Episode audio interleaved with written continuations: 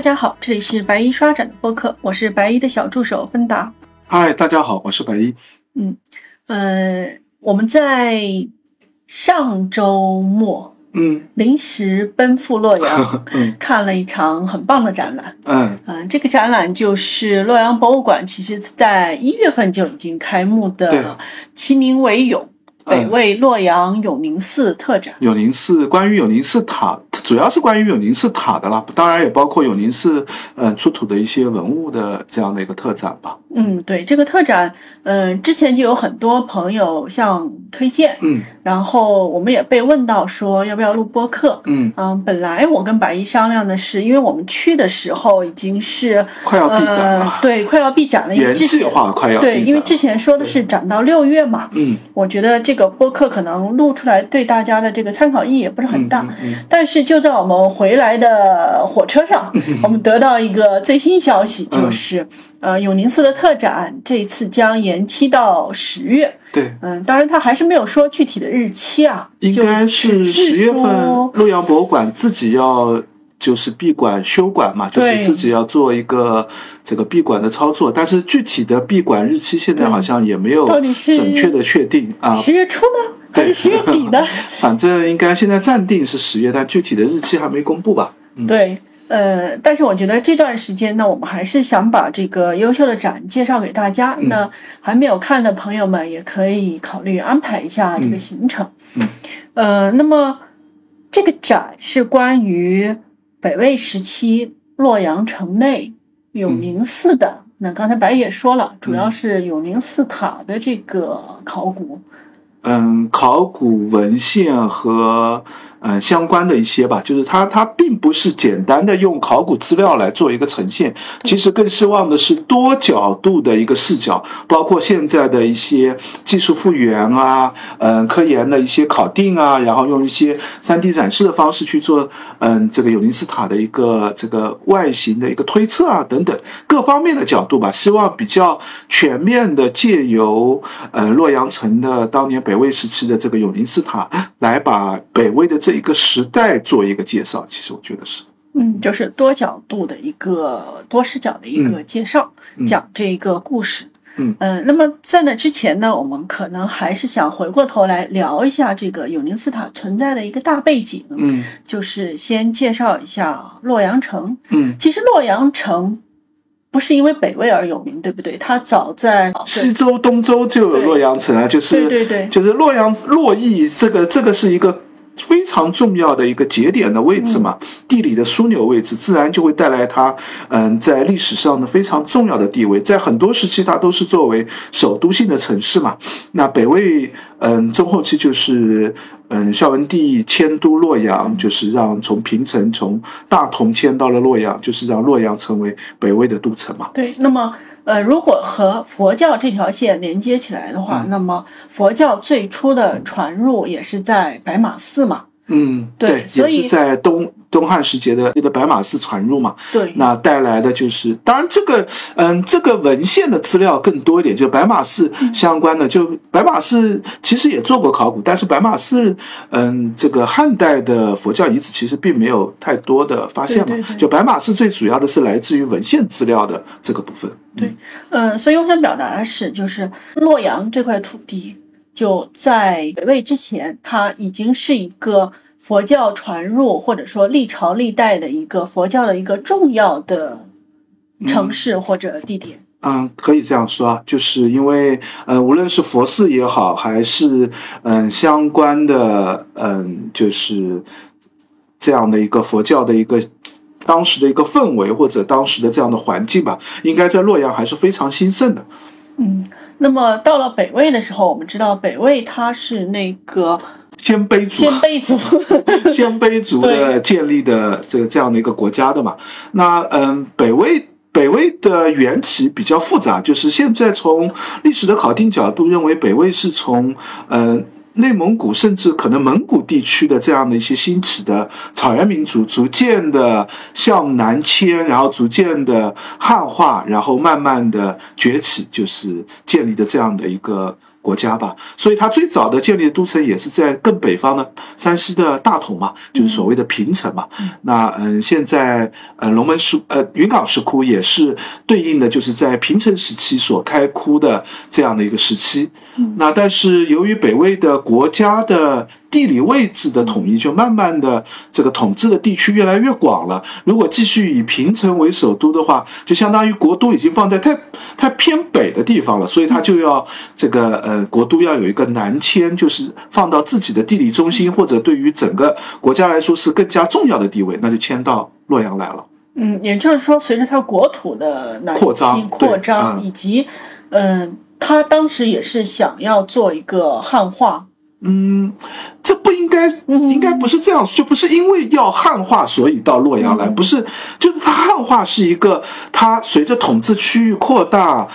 自己统治需要的一个内在的驱动力。就是因为如果我要统治这么多人，我还维持着我原来少数民族的一些习俗，我的分配制度，我的管理制度，那一定会有一大批人跟他离心离德。那我作为一个汉人，我干嘛要臣服于你？虽然你可能军事上统治我，但是如果你的政策、你的措施完全不迎合国土的扩张和它统治地区的扩张的话，那一定会有问题的嘛。所以北魏的汉化是一个时局的推动，就是当时北魏的很多鲜卑贵族会觉得我不要汉化，我干嘛要汉化？汉化了对我，就他觉得我生活的习惯都要被改变，我的生活习俗要改变，我干嘛要这样？但是出于统治者的需要，北魏的皇帝自己是深刻意识到的，如果不汉化，那我们王朝就要分崩离析了，其他的民族的人一定和我们的旧有民族，因为拓跋氏这个鲜卑族就这么一点点人，他统治的人民已经这么多了，那他不汉化是不可能的。但是如果要汉化，他继续留在平城，留在大同，那他的这个汉化就会受到极大的阻力。那些鲜卑贵族本身就已经在平城有极大的势力了，这个无论是居住的人口也好，还是相互的关系也好，在平城都盘根错节了。那最简单的一个解决办法就是我们迁都到一个新的规划性的一个城市，一下子就需要打破原有的格局，重新来建立首都。因为虽然北魏的选的洛阳城就是东汉时候的洛阳城，我们其实知道洛阳的历史就应该知道，洛阳城的位置是有极大的迁移的，就是在周王这个东周西周时期的这个洛邑的这个洛阳城，其实是更靠这个西边一些，然后汉代的洛阳城要在周王的洛阳城的东侧，然后现在的隋唐的洛阳城又到了西侧的这个位置，就它是在不停的迁移，这也是北方城市常见的一个现象嘛。因为北方城市它其实它都是平地，无所谓迁哪里，不像南方城市它有一个地理形制，就是你像杭州就动不来，你只有这个位置是适合做城市，边上一圈都是山地，你要迁的话，你的地理格局就发生一个巨大的改变了，你原有依托的这个城市的重要枢纽位置就完全不一样了。北方城市呢，只要大体在那个位置上，它控制的是这一块核心区域，其实左右移动个这个几公里、十几公里甚至几十公里问题都不是太大。所以这个北魏选择的洛阳城呢，大致就是东汉的洛阳城，但是在三国时期，东汉的洛阳城已经破败的非常非常厉害。我们知道最重要的一件事情就是董卓一把火把洛阳城给烧了，然后董卓就带着皇帝说我们去长安吧，然后等到这个董卓被灭，大家想要回洛阳城的时候，发现洛阳城里面已经变成一片荒原一样了，哪里都住不下。这也是为什么这个曹操需要把这个皇帝引到许昌去，就以许昌为都城。就这时候的这个三国时期的洛阳城已经是一个非常破败的样子。那北魏孝文帝迁都洛阳的时候，他就选择了，那洛阳既有一个很重要的地理位置，又是曾经的重要首都，但是现在又是一片荒野，我可以基本上从零开始，按照我的规划开始建设，那又重建了北魏时期的洛阳城嘛。所以也就是随着北魏的一个发展壮大，促使他们做出了迁都洛阳，对这样的一个决定。我们可以认为说，北魏是在一个从越来越兴盛的这个点上它迁都洛阳，也就是使得我们后来读到的就是各种的文献或者说历史的一个分析，认为就是北魏的洛阳城是中国历史事迹上最大的城市之一。好吧，加上之一可以，就加上之一，其实就因为洛阳城的，就你对于城市的大小的定义是有很多的角度的嘛，就你怎么叫城的，你肯定不能只指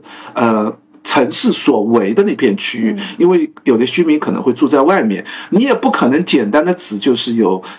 这个简单的居民有的地方我都叫这个城，那这个城又会变得很大，所以城的范围不那么好界定嘛。就是从萧文帝当时规划洛阳城的时候，他是规划的，这就跟唐的那个隋的大兴城，也就是唐的长安城一样的，就一开始就是啊，我就是一片平地，我就画个圈吧，这个都是我的城，然后我的城址这个城墙就建得很宽大，但是实际上当时城里面大量的都是空白的地方，我们后面会提到永宁寺。这个永宁寺其实也是在萧文帝迁都洛阳的时候，他就说城里面就要有一个，就设一个寺院，就是永宁寺，然后就设一个尼姑庵，就是说城里面就这两个佛教的宗教场所就可以了。但是实际上，萧文帝从迁都洛阳到他死，这个永宁寺根本就没有建，就是他只是拍脑袋说哦，我要建个永宁寺，甚至到他儿子宣文帝的时候也没有建永宁寺，是等到他孙子的时候这个永宁寺才建起来的，就说明在迁都洛阳的时候，洛阳就是一个规划性的一个城市，虽然城市有这么大，但是可以想象当时城市里面其实是非常空荡荡的，就是真正繁华的可能就是王宫及其周边的一小片区，只是当时北魏出于一个规划的角度说啊，那我这片地方我都拿来作为我洛阳城的这个区域吧，所以从这个角度来说，尺寸上确实很大，但是这个说是最大城之一，意义没有。因为我看有人拿它跟唐代长安城去做，尺寸应该差不多吧，就是面积尺寸上，这里提的应该是100万平方公里的这样的一个尺寸嘛。那长安城应该也是100多万吧？有人说的是1.5啊，对的，长安城啊，对对对，就是隋唐长安城的这个核心围的这个区域应该是，67啊70，反正差不多吧。就是这个，但是这个数据我认为其实是不存在真实的意义的。明白，所以我们模模糊糊的说，那至少北魏的洛阳城在我们的历史研究中，或者说在整个历史长河中的城，这些城里面是有一个极其重要的地位的。对对对，就是从城市的规划角度呢，它是一个非常大体量的一个城市是无疑的，但是繁华程度或者整个经济实力还是不能跟隋唐时期的长安城做对比。我觉得这个对比就这样的。时代也不一样，对对对，就是在北魏这个时代，这样的城市已经是这个很牛的城市了。就是当然这也是延续着这个洛阳本身洛阳城的一个基础和洛阳城的一个格局的发展嘛。那在当时也确实是最大的城市吧。对，就是在当时是一个地位极高、极其繁华的一个都市。那么同时，我们的佛教就是北魏这边也是。非常的尊崇佛教，是可以这么说吗？它作为一个这个就是我们就如果比较粗浅的、比较笼统的说，北魏崇佛宁佛是可以这样说的。对，但实际上我们如果非常细致的来看，是看得出来，北魏时期其实佛教的兴盛也不是那么顺畅的。就是我们如果以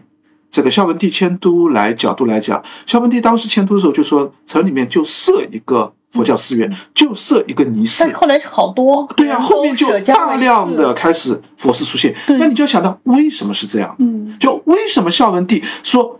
城里面只要有一个寺院、一个尼寺就够了？他其实有很强的压抑佛教的理念的。但他们压住。就我们看一个所谓的时代宁佛或者崇佛的程度，你要分清很多角度，你不能笼统就说啊，都是宁佛，都是崇佛，其实不是的。每个具体当时生活的人，他绝对是有自己的利益考虑的。普通的民众他是信佛还是不信佛？贵族、小贵族是信佛还是不信佛？大贵族是信佛还是不信佛？国家的统治者他是崇尚佛教还是不崇尚佛教，他们往往不是简单的一个我就是宗教崇拜而已，并不见得这样，他肯定会有经济上的考量，自己的一些这个宗教理念上的延续，各方面的角度吧。所以从这个角度来说，其实孝文帝宣文帝时期，就是北魏的这个迁都洛阳以后的早期，其实一直在努力压制佛教的。那是不是也说明了一点，就是说佛教在当时真的很兴盛？对，就当时的中小贵族反而有更强的信佛的需求。因为第一个呢，北魏这个时期，南北朝特别是南北朝早期的时候，战乱频发，就是民众出于自己的心理需求，就是宗教最基本的最核心的还是一个心理安慰作用嘛。那出于自己的心理需求，他一定会有一个希望寄托的宗教。对，那佛教在当时是理论上也好还是内容上也好，确实是最高级的宗教形式。就有很多宗教还这个道教当时还是比较简单化，比较就是样式化的，还不能很好的满足用户需求。对，它还是一个简单，就它还是从原始宗教向高级宗教的一个进化阶段。而佛教这时候已经是非常高级的宗教，它已经有大量的故事、大量的内容，描述一个复杂的世界给你，甚至有很多你会觉得，因为背后其实有一定的科学理念的一些东西，它对于时间的认识也好，对于物质的认识也好，对于哲学的认识也好，它确实有很多先进性的地方。那这样就很容易让人寄托到宗教上。另外，中小贵族也有佛教的需求，就他可能更多的是经济上的需求，就信佛了以后呢，他可以不纳税，可以逃避一些责任，所以很多人舍家为僧。对对，就他这样的一个操作，对于国家统治者来说，那是对于国力是一种损害啊。自然他就想打压佛教。但是到了这个胡太后的这个时期，也就是永宁寺的建造这个时期，就是林太后、胡太后这个时期的时候，就出现了一个重大的转变。因为胡太后呢，这里要牵涉到北魏时期的一个重要的做法，就是北魏时期实际上如果生了太子的嫔妃，理论上是要被斩杀的，要处死的，就是子贵母死，在北魏早期是严格的执行这样的制度的。这也是让母后这个家族不能轻易崛起的一个考量。草原民族经常会思考到这样的问题，因为对于这个民族的分裂也好，当时的这个资产的这个选择来说都有影响。但是胡太后呢很特殊，各种的历史原因啊我们就不展开了。就胡太后很特殊原因就是她生了这个孝明帝，但是她活下来了。那这样的话，等到孝明帝当皇帝的时候，那胡太后的权势就太重了。而且胡太后的权势重，就是胡太后为什么觉得自己能活下来呢？就是当年这个圣人跟他说过话，他觉得这是佛祖的保佑，所以他觉得我就要大肆的这个从佛来回报这件事情，使得北魏到了胡太后主政时期就出现了一个极其扩大的宁佛事件。当然这个宣文帝的时期不是没有，也是有的。就是我们如果从这个洛阳前兰记里面记录，因为前兰记里面记录了应该1300多个寺院吧，当时在北魏洛阳城里面，就当年这个孝文帝迁都说只允许一座寺院一座女寺，结果到后来就是1000多座寺院。我们经常说的一句话是南朝484嘛，已经形容就是当时南北朝时期在南京的那个南朝首都已经有400多个寺院，觉得很厉害了。结果洛阳前兰记一记录，而且是有据可查，就是那个484还你都不知道是虚指还是实指，这里是实指1300多个寺院，那你可见当时就是家家户户都是寺院，有的寺院想想都知道你这寺院都已经小成什么样。就按照前兰记里面记录，就2-3个僧人自己把家里面这个一开店就说这就是一个寺院，我们家就是寺院了，就取个名字牌这一挂就是个寺院了。就是这个到其实宣文帝的时期已经是这样，就是这种现象就是到了胡太后时期就彻底放开了，就是完全就是各方面的都开始投入大量的资金、大量的财力去兴建寺院。那自然民众一看上有所好下必从之，那更加来崇佛宁佛了。对，那么稍微打断一下，我们还把时间再倒退一下。就是刚才我们说到这个胡太后要建这个永宁寺，其实是在那个孝文帝迁都的时候，就已经规划了永宁寺的寺院，其实是在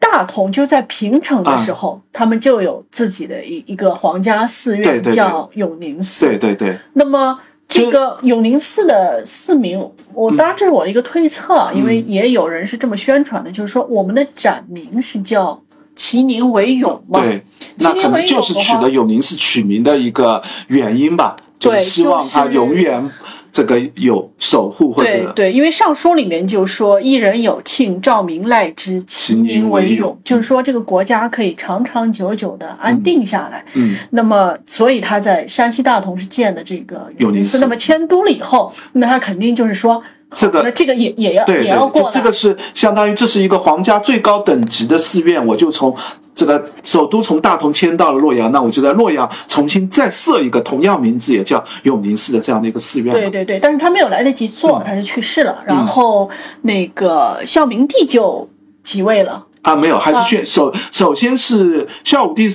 帝死了以后是宣文帝继位，宣文帝死了以后才是这个孝明帝继位，在这个。就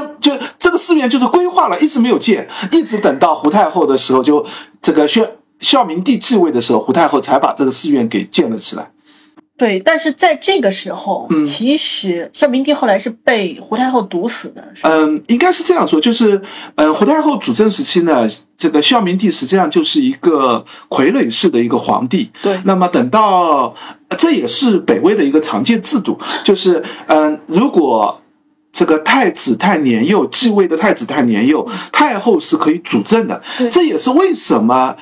如果立为太子，母亲要首先被杀掉，因为母亲不杀掉以后，这个当主政的一定就是，那你都生儿子了，那你必须是皇后了。但是如果把生太子的那个嫔妃杀掉，一个跟他血缘关系不那么相近的皇太后就可以来主政了。主政的时候，等到这个儿子成年以后，皇太后因为这毕竟不是我亲生儿子，他就有很多措施上可能没法把权势完全拿下来的一个可能性。那等到这个皇帝年长成年以后，这个太后就迫不得已必须把政权交还给皇帝了，因为毕竟我不是他的亲生母亲嘛。但是就是因为胡太后的这样的一个个例的出现，胡太后自己就是他的母后，又是他的生母，他可以笼络住一大批人。从原理上说，我就可以一直推延，就是我都可以找个理由说儿子还不够成年，因为我是母亲，我当然可以这样说。然后就一直权势把握在太后手里。那等到后来发现胡太后觉得，当然这个存在很多争议啊，因为北魏的历史并没有那么清晰嘛。那现在我们官史上的说法就是说，胡太后看着孝明帝已经压制不住了，就把这个就当时的孝明帝给杀掉了。杀掉以后就试图另立一个这个小皇帝继续当自己的傀儡政权的这个皇太后这样主政。但是孝明帝在这时候已经开始联络尔朱荣。孝明帝被死了以后，尔朱荣就直接带兵打进来，把胡太后囚禁，把后来的这个皇帝也杀掉，另立了一个傀儡皇帝。这就是北魏后来衰亡的整段历史了。对，也就是之前看展的时候你一直在说的，就是永宁寺它不仅是北魏兴盛的一个见证，而是它永宁寺是一个重要的标志着，就它跟本来一个寺院一个塔的建设，它只是一个这个工程建设而已嘛。但是整个永宁寺和永宁寺塔，这个它的兴建，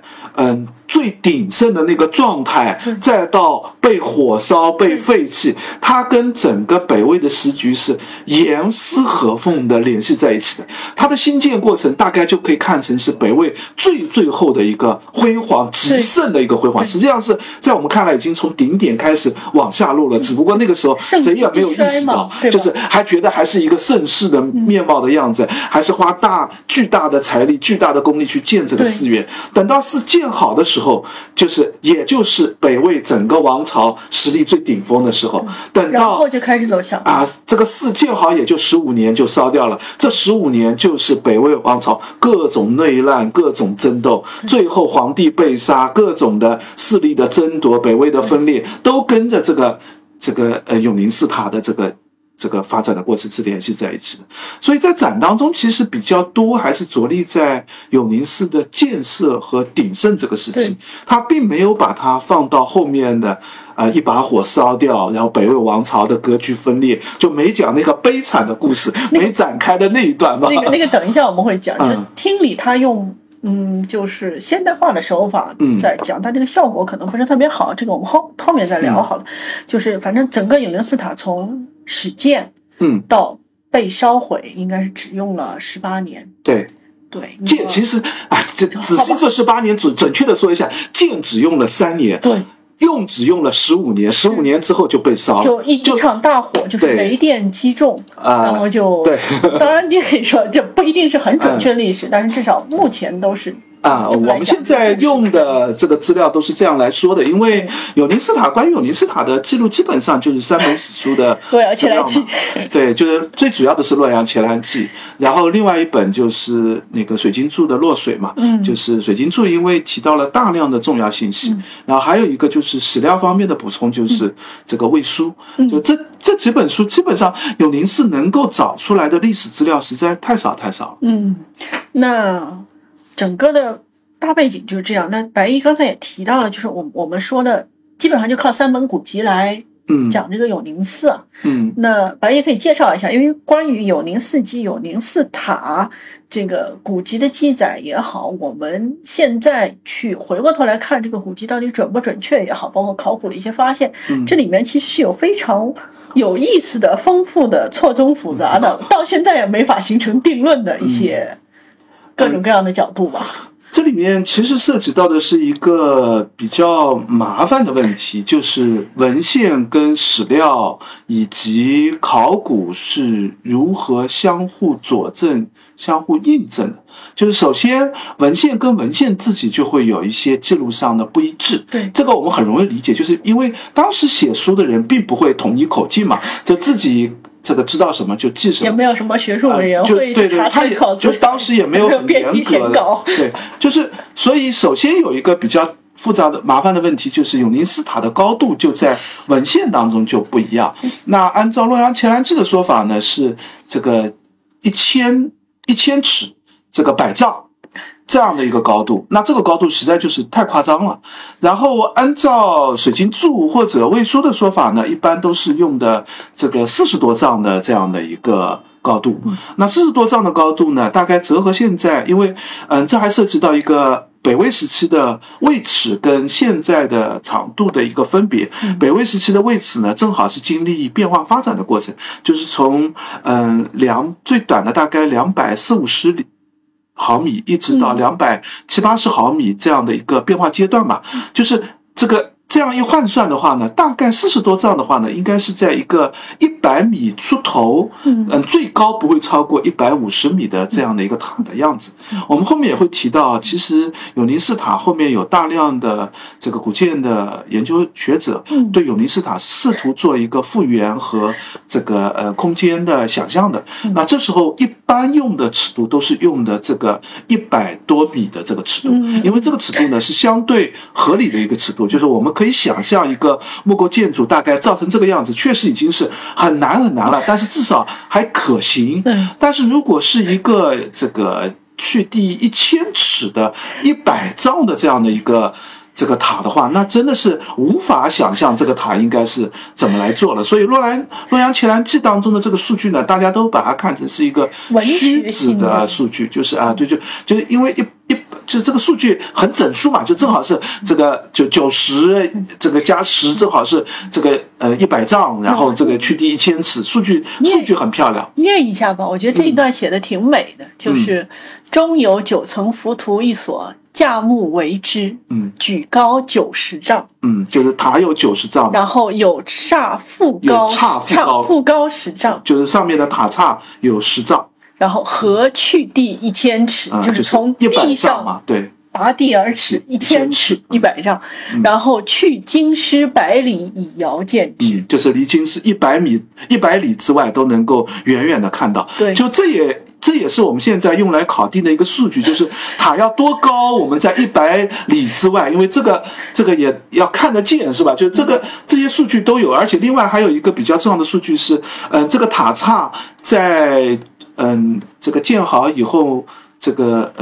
塔烧掉前几年吧，这个塔刹从塔顶被风吹落下来。哦，这也被认为是一个征兆，就是啊，这个塔刹倒下来一定是一个不吉利的事件。然后说塔刹掉到地下，砸到地里面土坑里，砸了多深？然后也有学者算一算，这个10丈高的一个塔刹从100丈的高度掉下来，按照重力的冲击作用，大概地上可以砸多深的一个坑？就是这就是辛苦大家了，可见史料有多稀缺了。就是只要有个信息，大家都试图去做一个复原。就我觉得从我们现在的角度，如果没有更多的史料的辅助，说实话文献的资料是其实这样的数据是意义不大的。那我们就要讲到另外一个资料，就是考古资料。永宁寺塔从60年代开始就开始做各种的考古发掘了。因为永宁寺塔整个一个塔基在这个其实永宁寺塔是在北魏时期就烧掉了，但是它塔基其实一直存留在那里。虽然我们看不到早期的历史记录到底这个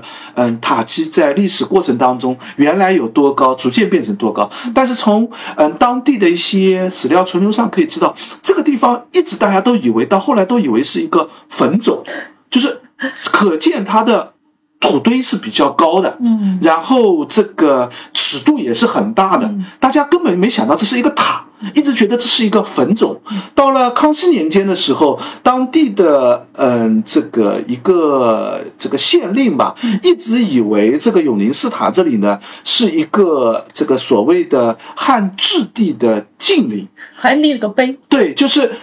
清代的时候，这个县令因为他考定出来，就他是按照自己的位置，就是因为各个帝王陵都有方位的记录嘛，那他当然考定错了。就是这个，我们现在从考古知道，这都在这个北魏的洛阳城里面了，而且其实也就是东汉的洛阳城里面。皇帝怎么可能把自己的坟墓放到城里面来呢？皇帝的坟墓一定是在城外嘛。所以后来有人这个等一下我们讲啊，对，就其实就知道，就是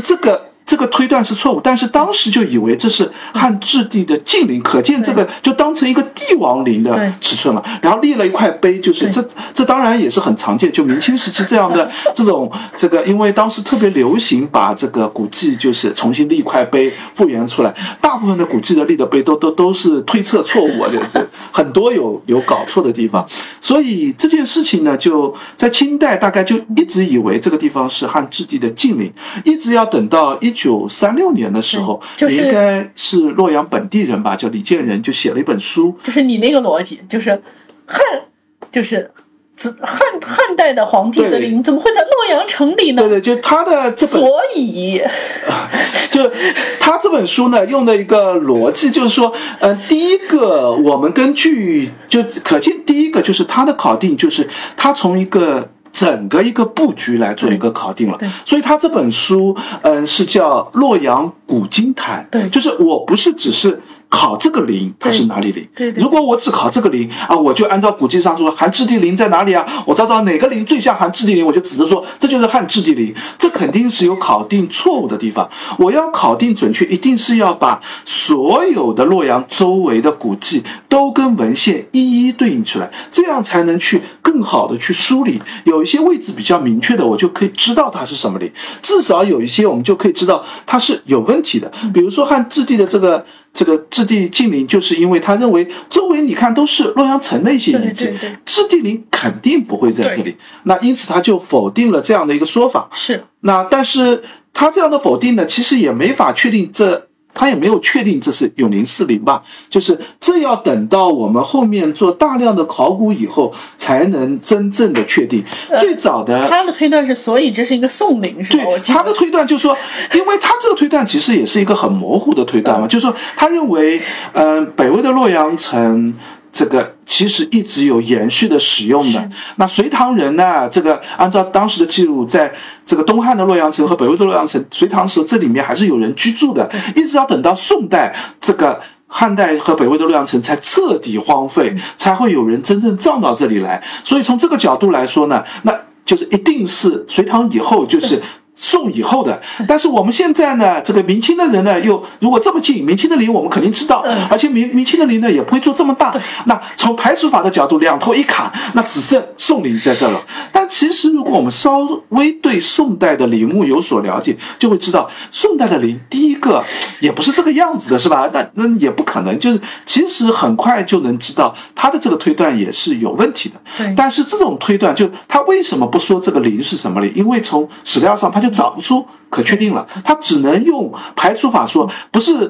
更早的，也不是更晚的，那我两头一卡，只能说它是个宋陵。也就是说，他们都一直都认为这是个陵墓，而从来没有想过，没有意识到这是其他建筑的遗址，就这是他们的这个意识上的问题。但这个问题呢，就是这也是为什么在考古没有发展出来之前，你光看地形地理，因为地形地理是会发生变化的。曾经有水的地方，河道会改道；曾经有山的地方，山会被削平。就地理形制是会发生变化的，而且古人的书籍当中记的地理形制，也不是一个准确的地图式的记录嘛。这就导致很多陵在明清时期的这个界定，就是当时就是拍拍脑袋的一个结果。真正有效的对于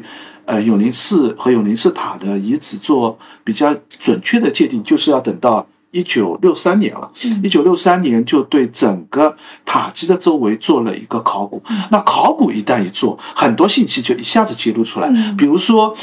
有这个建筑的地方，它是有住处的位置的，甚至住处下面一定会有一块住处石，就是因为防止木头腐朽以后会这个插到泥土里面去，下面都放一块垫的石头。那住处的这个位置一清理出来，因为那个位置离地面不会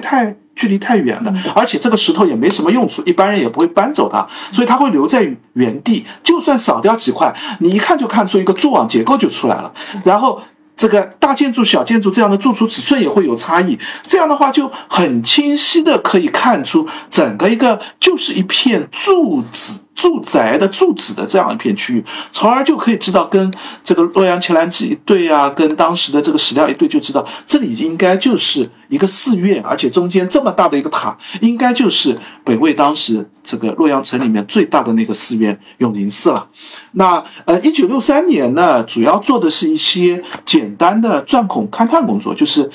打一些洛阳铲，打出一些土层，看看当时的这个土层的分布情况，这个土的这个分布位置，大概对于这个格局有所了解。然后后面一次这个比较重要的考古呢，是1979年做的，主要做的是因为格局清楚就知道啊，你看寺院的格局是怎么样的，塔在哪个位置。那显然大家都认为最重要的肯定就是这个塔，因为从格局上来看，整个寺院也是以塔为中心的，这也是早期中国佛教寺院的一种格局的样式，就是整个寺院最正中心的位置是塔的位置。这和我们现在的这个寺院有很大的区别啊！我们现在大部分都是以最大的这个所谓的大雄宝殿来作为正中心的一个建筑，实际上在早期的时候是以塔为中心的。这北魏那个时候都是以其实也不是。我们现在大量的考古以后发现，其实很复杂，就是特别像舍宅为寺的一些寺院，这也是为什么后来慢慢的是以殿堂为中心，就是舍宅为寺，它这个中心肯定是一个大房子，对吧？它不会是一个塔。那这时候他就在建筑前面再做一个塔，他概念当中还是觉得塔很重要，把塔做得很大，但是从格局上你就会发现，这个殿宇就开始慢慢往中心挪过来了，再到后来殿宇就会越来越重要，就这个是一个更复杂的一个过程，而且它也不是简单的一条发展线路，它有多种的发展途径的，有的这个从单塔到双塔，从一个殿为中心到就要一个塔为中心，到塔和寺的并列，再到寺院为中心，再以经堂讲堂慢慢格局的变化，这是一个很复杂的寺院格局演变史。这个也有专门的这个一些研究著作的，大家有兴趣可以这个相关的著作查一下，我们这儿就不展开了，因为跟永陵寺关系说实话不大。永陵寺呢就是塔为中心的，那所以1979年最主要的就是对这个塔基做考古，因为塔基我们刚才就说了，这个被认为汉质地的晋陵，又被认为是宋人的这个坟墓，可见当时的土堆是非常大的一个土堆。那这个土堆如果是盗宝式的挖掘，挖个洞，拿东西就行。但是如果你要做考古，那这个工程量还是相当大的，就是你要一层一层的清理，而且清理的时候你要有意识的去清理。考古最大的麻烦就是你头脑当中意识到什么，你才能真正考古做出来什么东西。否则的话，有大量的东西你会觉得哎，不重要，就是个土而已，扒掉了就没有了。以后你想再回头发现，哦，这个上面其实应该是有点痕迹的，但是已经被你为了看下面把上面的土层已经去掉了，你就没法复原了。这也是考古为什么我们一般不会做一个特别大的这个场地的考古，我们一般都做探方式的考古，就是先做一个探方，对一个问题有所认识，依据这个探方做了以后，我在后续继续做探方，才能逐渐的把整个一个地层的信息更完整更清晰的认识出来。那79年呢，其实就是做塔基的住处位置的一个寻找，所以当时最主要找的就是塔基的住处在哪些位置。79年应该这个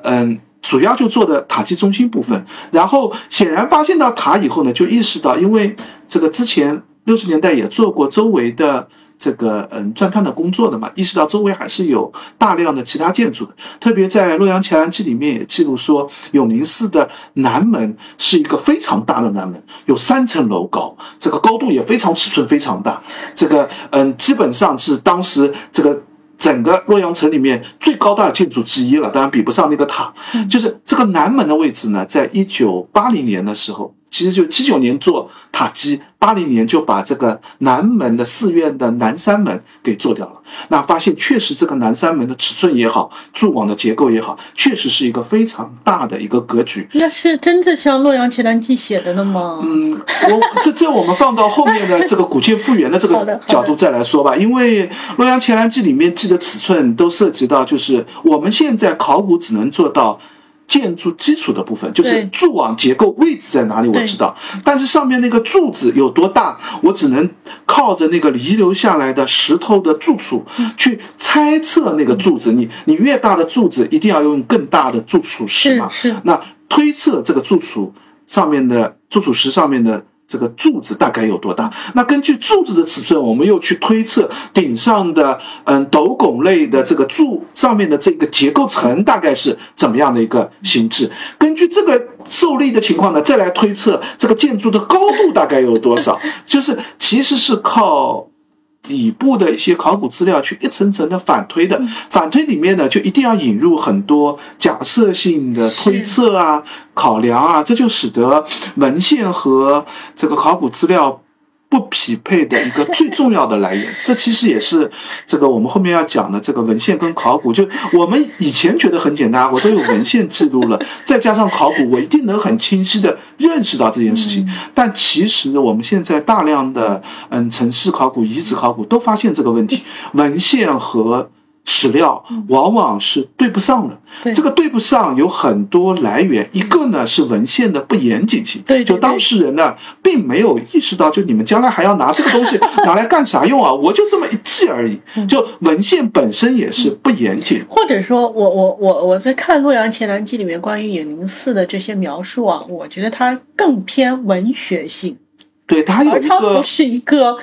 就骗技术性的记录，它是一个骗文呢，就是我为了格律，为了华丽的修辞，为了这个我描述出来的那个场景的美观，我说的时候就就改一改就行了，就这样说就是没问题，反正你们永宁寺都在那里，你们还看不到吗？就在他看来，他不需要记录的那么准确。这其实也是水经注的重要性所在。水经注就关于水经注不是一个文学著作，水经注是一个就是更加这个按照我们现在角度就有点像理工科这样记录的这个模式，它要准确的、详细的把它记录下来，就是这也是为什么我们更信任水经注的那个40余丈的那样的一个记录尺寸的这样的一个数据吧。那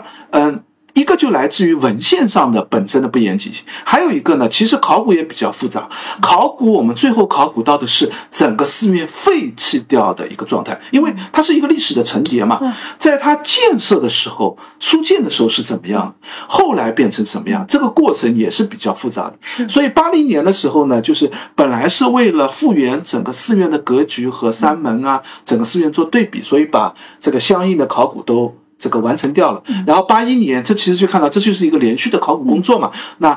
塔基已经考古做掉了，南三门也考古做掉了，然后再就去做的东门的建筑遗址，再做的是佛殿的建筑遗址，就继续把周围的这个考古做下去，然后这基本上就完成了一个80年代的工作，主要就是以这个格局布置的考古为主。然后94年呢又重新去清理塔基了，这个94年因为就第一次清理一定会有很多这个困惑的地方、疑问的地方，跟文献印证以后发现不符合的地方，重新再去做这个塔基，特别是塔基周边的一些考古，觉得我们蛛网尺寸是不是长得有问题，周边还有散水啊，会有其他的这个建筑遗址到底是怎么样的，然后把里面的一些时代的分离能够认得更清楚。就是因为土层它有这个施工的，就当时做塔基的土层和后来的掩埋土层，那土层的这个地层的分离也是一个很复杂的问题。那94年的考古以后呢，基本上把这些地层类的信息都搞清楚了，周围的塔基类的信息也搞清楚了。然后到了2000年和2005年的时候，又做了一次塔基地区的废弃的那个土里面的一些遗存物的考古。实际上在前面的考古的时候就发现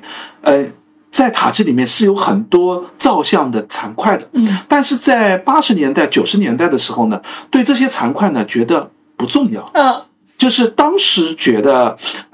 也收集了一些，但是没觉得啊这些都是很珍贵的材料，当时是觉得哎这个风格就典型的北魏时期的风格嘛，有一些这个都是残破的，我们留一些标本作为一个这个标本的标准样的遗留就可以了。但是其实90年代以后就发现市场上有很多人去盗挖，甚至都就也很难说是盗挖，就走到里面就翻就翻出来，就因为你一做考古就会把地层给翻乱，本来埋在地下的一些造像的残留就裸露到地面上，有些人去的时候一挖地面就挖出一个造像，挺漂亮的，拿回去了，流散到市场上去了。那市场上以后大家觉得哇这是南北朝时期的造像，而且也是很精美的造像，而且因为永宁寺塔被火烧，本来泥塑的造像烧的有点陶质感了，就变得很坚硬，留存下来状态很好了，市场上就开始兴起了，一兴起以后就更多的人去挖，那就有问题了。所以到2000年的时候，2000年到2005年的时候呢，其实整个永宁寺塔的区域就被封闭起来了，管理起来了，然后也正好就把原来清理的这些土呢就重新做了一个这个物质的收集和整理的工作，里面收集出大量的泥塑的一些残件，总数量应该有1000多件，但这个1000多件呢大家也不用想了，就真的1000多个造像没有的，有些很小，就只是残像，考古上无论大小无论形制，就是一件就是一件，一个残件就是一个残件，数量有1000多件。但是真正值得展出的，我看现在这个展和之前的一些展览的样子，从考古的角度我觉得真正值得展出的造像可能应该就是在100来件的这样的一个数量级的上下吧，差不多就是这一次展这次展应该大部分还可以的造像，就是有点样子造像应该大部分都拿出来了，那应该还有一些更残破的就没有拿出来，这样数量上也应该就是就是100到200-300件的这样的一个规模的体量的一个样子吧。但等一下我们会聊，就是我觉得它拿出来的真的很漂亮对，我觉得存留的确实是非常漂亮的这个状态，这其实就跟永宁寺塔的这个火烧过程有关嘛。那可以说做到2005年的时候，整个对于永宁寺塔以及这个遗址的考古都做的差不多了，那剩下的核心问题就是那永宁寺到底是怎么样的一个寺院的角度，那这就必须回到我们的这个古籍和这个文献考古资料的一个对应上的角度。最后做完了以后呢，我们应该我简单说，就我把我自己观点性的结论说出来，因为这里面涉及到很多学者的论著推测和考古资料的分析，和上次播客一样吧，我回头也把相关的一些资料我回头也发到听友群里面去，大家有兴趣的话可以自己来阅读一下，因为每个学者自己的观念是有所差异的，对于整个遗址的考古的认识也有所差异的。现在就还没有一个其实没有一个标准的结论，就是我们现在只是一个有些观点大家已经统一了，有些观点大家还是存在着一定的学术上的争议的。那我们现在可以首先说，就是通过文献跟考古的印证，第一个我们否定了最早的时候，大家觉得洛阳伽蓝记也好，魏书也好，这个水晶柱也好啊，这个100多米的塔一定是这个虚指的，因为我们现在存留的最高的那个这个塔木塔，这个阴线的木塔也就这个60多米、100米都不到的这样的一个尺度。等等，我打断一下，按水晶柱的说法，应该是100出头，因为涉及到位尺的长度问题，110到134之间嘛。那如果大家要有一个具体的印象的话，比如说居民楼的话，应该我们一般的楼层就是最普通的6层楼的居民，大概是3米左右，3米高多一点的层高是1层楼。那如果高层6层楼大概就是18米到20米的这样的一个高度的样子，然后再往上叠5个啊，对，就是当然就是如果你真的建，比如说5个、5、6、30层的建筑的时候，那层高会提高一点，就是因为楼房更高了嘛。大概一个120米左右的建筑，现在应该是一个25层楼的一个样子吧，就是25层，最多大概就27、28层的这样的一个样子。就是你可以想象成这样的一个，确实很少见。就这样的建筑放在现在钢筋混凝土的建筑，我们也算高层建筑，就是我们按照现在的设计标准，80、90年代也造不出来，这还得有一定的建造要求的，就是不好建的，而且抗震要求啊，按照我们现在的计算来说，还是比较复杂的一个建筑。那你放到一个木构建筑的时代，要造一个120米的建筑，在考古没有做的时候，甚至考古没有做的很完整的时候，大家都觉得这是夸张的，就可能实际的塔高呢，就是40、50米，最多也就跟阴线木塔那样。你们没见过这么高的吧？张口就说100多米。就是哪怕到了，你看到了宋代，这个建造技术已经这么成熟了，模块化的建造已经很有体系理论了。我建塔也只能建到这个样子，而且阴线木塔到现在为止也出现了很多的问题。那永宁寺塔当时建的时候要建起来，这个塔你看建了3年，怎么可能建那么高呢？对，而且它只用了3年就建成了。最早的大家都是这样想，但是这样想其实主要是来自于文献资料的，就是以文献和存留遗物的角度来想。但是到了考古，就是80年代的那个考古做完以后，大家就发现不对，这个塔基尺寸太大了，就是现在有柱网的，就是最底下的这一层的柱网的这个尺度，应该是100米乘100米见方的这样的一个尺度，远比阴线的木塔的这个直径要大得多。阴线木塔的直径我印象当中应该是30、40米吧，就是你看它的这个底部的直径跟它的建筑的高度是成一个比例关系的，所以这和塔的形制有关，也跟斗拱结构、木拱结构的这个形制有关。阴线木塔的直径如果是这样的一个尺寸，塔身可以有60多米的尺寸的时候，那如果是100米见方的一个塔基，那这个塔的高度岂不是应该做到100米以上了嘛？就是这样一想以后，大家就开始觉得，这也是80、90年代以后大家慢慢开始做永宁寺塔复原的时候，大家所用的尺寸基本上都是信任就是水晶柱的这个结论了，就是用的是一个100多米的这样的一个复原尺寸，有的复原高一点，有的复原低一点，但是基本上就是在110到150之间的这样的一个尺度的样子了吧。那这个就是塔基考古以后出来的一个新的观点，但是这个观点因为需要大家做考古的复原嘛，那考古复原一做以后，这个有2、3套复原方案一做以后呢，那搞古建复原的人，他更多的依赖的是对于北魏时期、南北朝时期的木斗拱的形制、间距、做法的样式，那按照这样的尺度一复原，那很快就有搞力学的人、搞这个计算的人，一看这个尺度就觉得老本行，就是。像我们搞土木的人一看就觉得这个尺度不对吧，因为它只有9层楼，那你这个塔100多米的高度就算均匀分布，但实际上我们知道肯定不会的，一定是下层的塔基要高，上面的塔层要短一些，这样才符合。另外一个柱网呢，也不可能上下是通高的，一定是柱网是要逐渐收缩的，或者你从受力的角度来说，这就是一个对，就这样才更合理嘛。那这样一看几种复原方案以后，大家又重新觉得100多米的塔好像你们复原的都不对，那怎么复原的才对呢？谁也提不出一个合理的方案。我觉得现在其实永宁寺塔有一个比较大的问题，或者说这个争议可能不做一个实体的复原，谁就搞力学的人大家都是算算的嘛，因为这个木材料本身就是天然材料，参数尺寸也没有很精确的一个尺度的，对，而且到现在为止也没有一个真搞这个三维建模的人真拿这个木材料的结构尺寸真的去做一个3维的附件，力学的受力性能全部都算一算，看看这个整体的材料里面有没有哪个地方这个材料结构是有问题的。当然这个也很难，因为构件也没有标准尺寸，因为我们知道木构结构的模质化是从唐代开始逐渐出现，到宋代这个以这个营造法式代表为成熟的一个阶段，就是到宋代才是真正的我造木构建筑里面每一个构件尺寸我都给你规定好了，就做这个样子了。北魏时候显然是一个工匠凭经验凭自己的一个习惯做法我选出来的一个尺寸，那这个尺寸是多大后代人哪知道啊，就是都没见过实物存留了，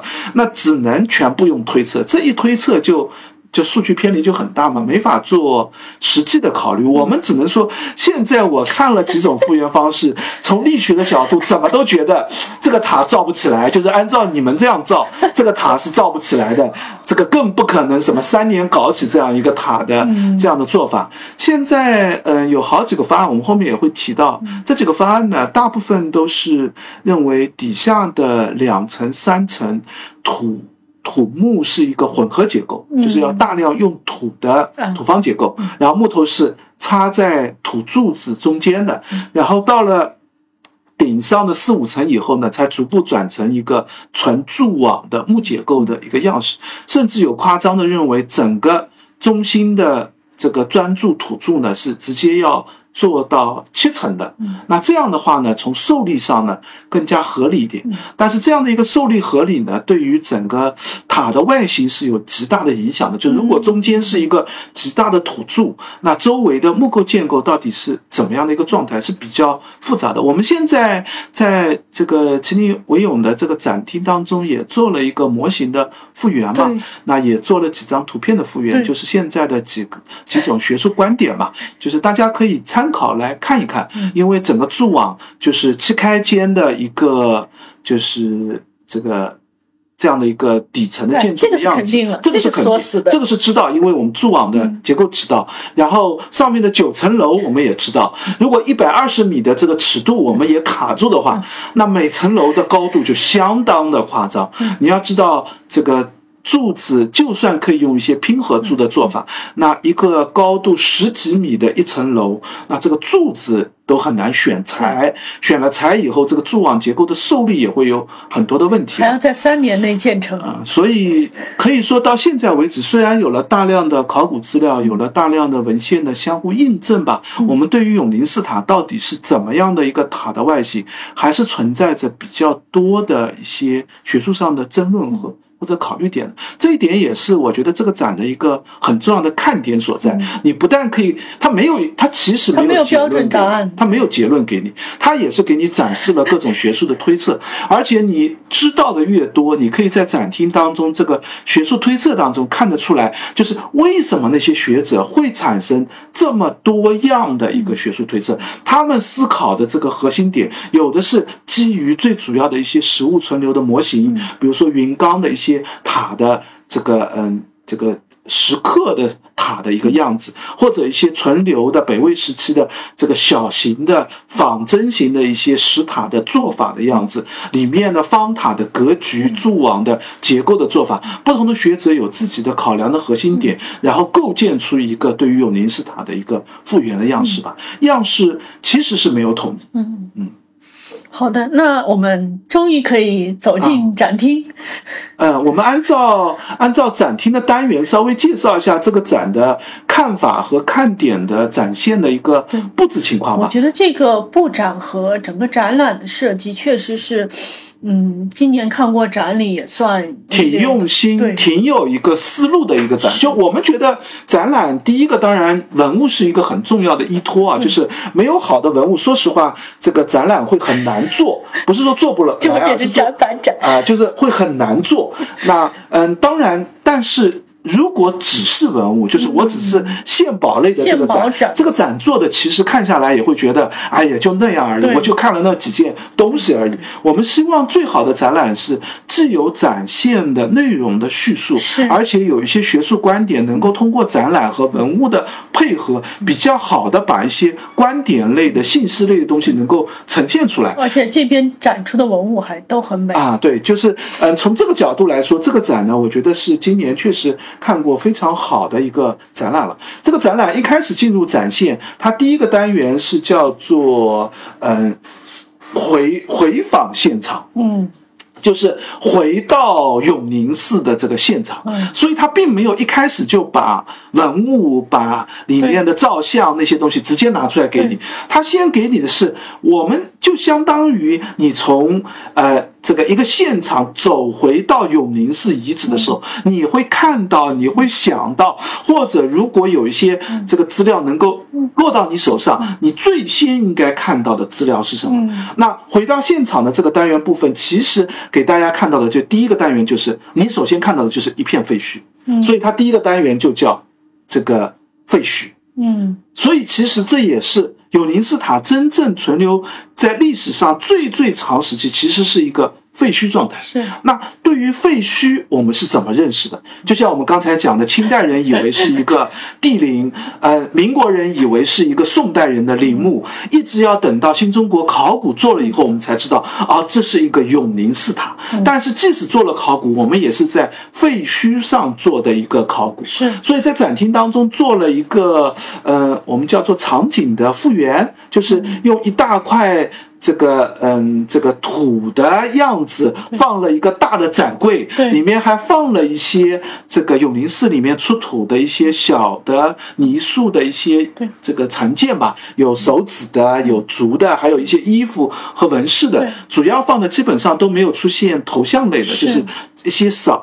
的零散的照相件放在了这一片。这个土堆当中，他也想复原的就是这就是一个废墟、一个遗址的状态。但是它并不是对当时场景的一个准确复原，它更多的是一个概念性的一个复原，就是呈现出来。就我们现在其实看到的就是这样的一个状态。那当然，它在很多资料里面，我觉得也很用心。像刚才我们提到60年代、80年代这个这些考古的这个一些遗存的资料，它也做了展示。比如说60年代这个考古的这个当时的钻探记录，它还特地放了一个复原件吧，放了一个当时。这个1963年12月9号，冯溥仁先生做的一个钻探的一个记录，抄下来的一个这一段文字，实际上也是关于永宁寺整个遗址的一个总体性的叙述。这些资料也都放在了展厅当中，我觉得这也是一个蛮用心，让你能够就因为这个单元部分，我觉得就是让观众从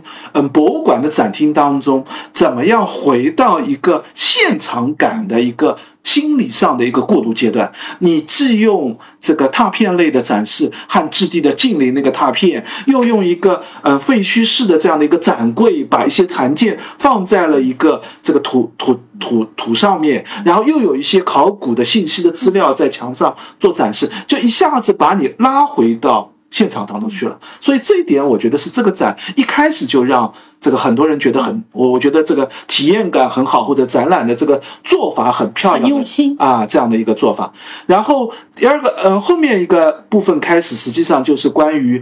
这个永宁寺的一些这个现场的考古，所以它是第一个单元的第3部分，叫做现场。那这个单元部分呢，主要讲的就是永宁寺遗址里面我们到底清理出来什么东西，所以展示了一些出土的遗物类，这里面而且它这个出土的遗物类也做了分类的一个展示，既有一些泥塑的照相，也有一些壁画类的残件，因为很多壁画很可能是原来造像的衣纹啊、服饰上的一些壁画，也有一些可能是装饰性的一些墙面上的这些壁画，还有一些石块啊、铁质的一些构件啊，都残存在整个一个塔里面遗物里面了。那最主要的当然肯定是泥塑的造像部分啊，所以它主要展示的也是泥塑造像的部分。在展厅当中，有两个用词我觉得蛮有趣的，一个用词是它把所有的像分成了大像、中像跟小像，就是不是遗物尺寸的大小，就是它是根据这个遗物的上面反映出来的纹饰情况对应的，如果这个造像是完整的话，它应该是一件尺寸很大的像，还是一件差不多跟人等高的一件中型像的一个尺寸，还是一个小件的远远比人小的这样的一个构件的样子。我感觉它分大像、中像、小像，大概就是按照大像的这个尺寸就应该是我们殿宇里面主佛的这个尺寸的这样规模的样子，然后中像呢大概就是跟我们一个人高或者比人略低1米左右的这样像的这个尺度，小像呢最小的像大概一些供养人的尺寸可能就只剩10个厘米甚至都不到，大的可能也就是几十个厘米的，这样就是所谓的小像。这点也是我觉得大家可以这个关注一下，因为特别是这样的关注，其实你就可以看得出来，这件泥塑的残件在考古工作者看来，它原本的样子，就是考古工作者一定要带着一个复原的角度去看这件造像。我们看到的都是这个考古出来的一些遗存物，但是我们要带有历史的文物的经验性的一些概念，去把这件文物想象成完整样式它是怎么样，这样才能在空间当中更好的把这件遗物给放进去。所以造像里面它用了这个大像、中像、小像的这个概念。后面还有个词我们待会儿会提一下，我觉得也是一个挺有趣的，他不用僧侣，不用世俗人，不用人物的这样的像，用了另外一个词，这个待会儿我们再提吧。那这个展单元部分基本上都是一些残构件，所以这个也有一些这个小的人像的头像，这里面我们就看得出来非常精美精致的一些人的造像，而且这些人像呢，从风格上我们可以说，后面也会有对比啊，我们可以知道这个风格上是有很强的南朝佛像的造像风格的，这也是标志着北魏汉化这个进行的一个尺度上的一个表征啊，就是因为我们以前看北魏时期这个造像，大部分更多的是用墓葬当中的一些俑来做造像风格的一个判断。那在墓葬当中，特别是一些北魏高等级贵族的墓葬的陪葬俑当中呢，我们看得出来还是草原民族或者北方风格更强一些，因为这跟他们的自身的这个生活习惯或者自身的面貌样子可能更相关一些。但是在佛像当中呢，我们看得出来这个南朝人物，就汉人的这个风格的这个体态特征啊、微笑感啊、容貌美的这个状态的这些表征啊，无论是脸型还是身姿，还是穿着的衣物，还是头上的发簪发饰，我们看出来基本上就是一派汉地的风格的这个面貌的样子。这也是我们认为永宁寺的这些造像的工匠很可能是大量的南朝工匠，这和北魏当时和南朝的军事战争也有关系啊。这里面有一件俑，我觉得我也特别值得向大家推荐一下，就是有一件坐姿的，实际上只有身体部分的这个陶俑。这件陶俑它标注的应该是叫这个坐像，下面没有托板，叫无托板的一个坐像，而且这个坐像是一个引塑，就是应该是放在墙壁上贴在墙壁上的一个供养人的像，但是这件引塑的坐姿的像，这个人物是有一个微微的向前倾的一个坐姿的，他的坐的体态整个身姿都跟他的这一个动作姿势是非常符合的。我认为这个细节恰恰就是北魏永宁寺这批造像的一个核心看点，就它并不是有华丽的装束，也没有华丽的衣纹啊、特别的这个夸张的表情、肌肉的这些表征都没有，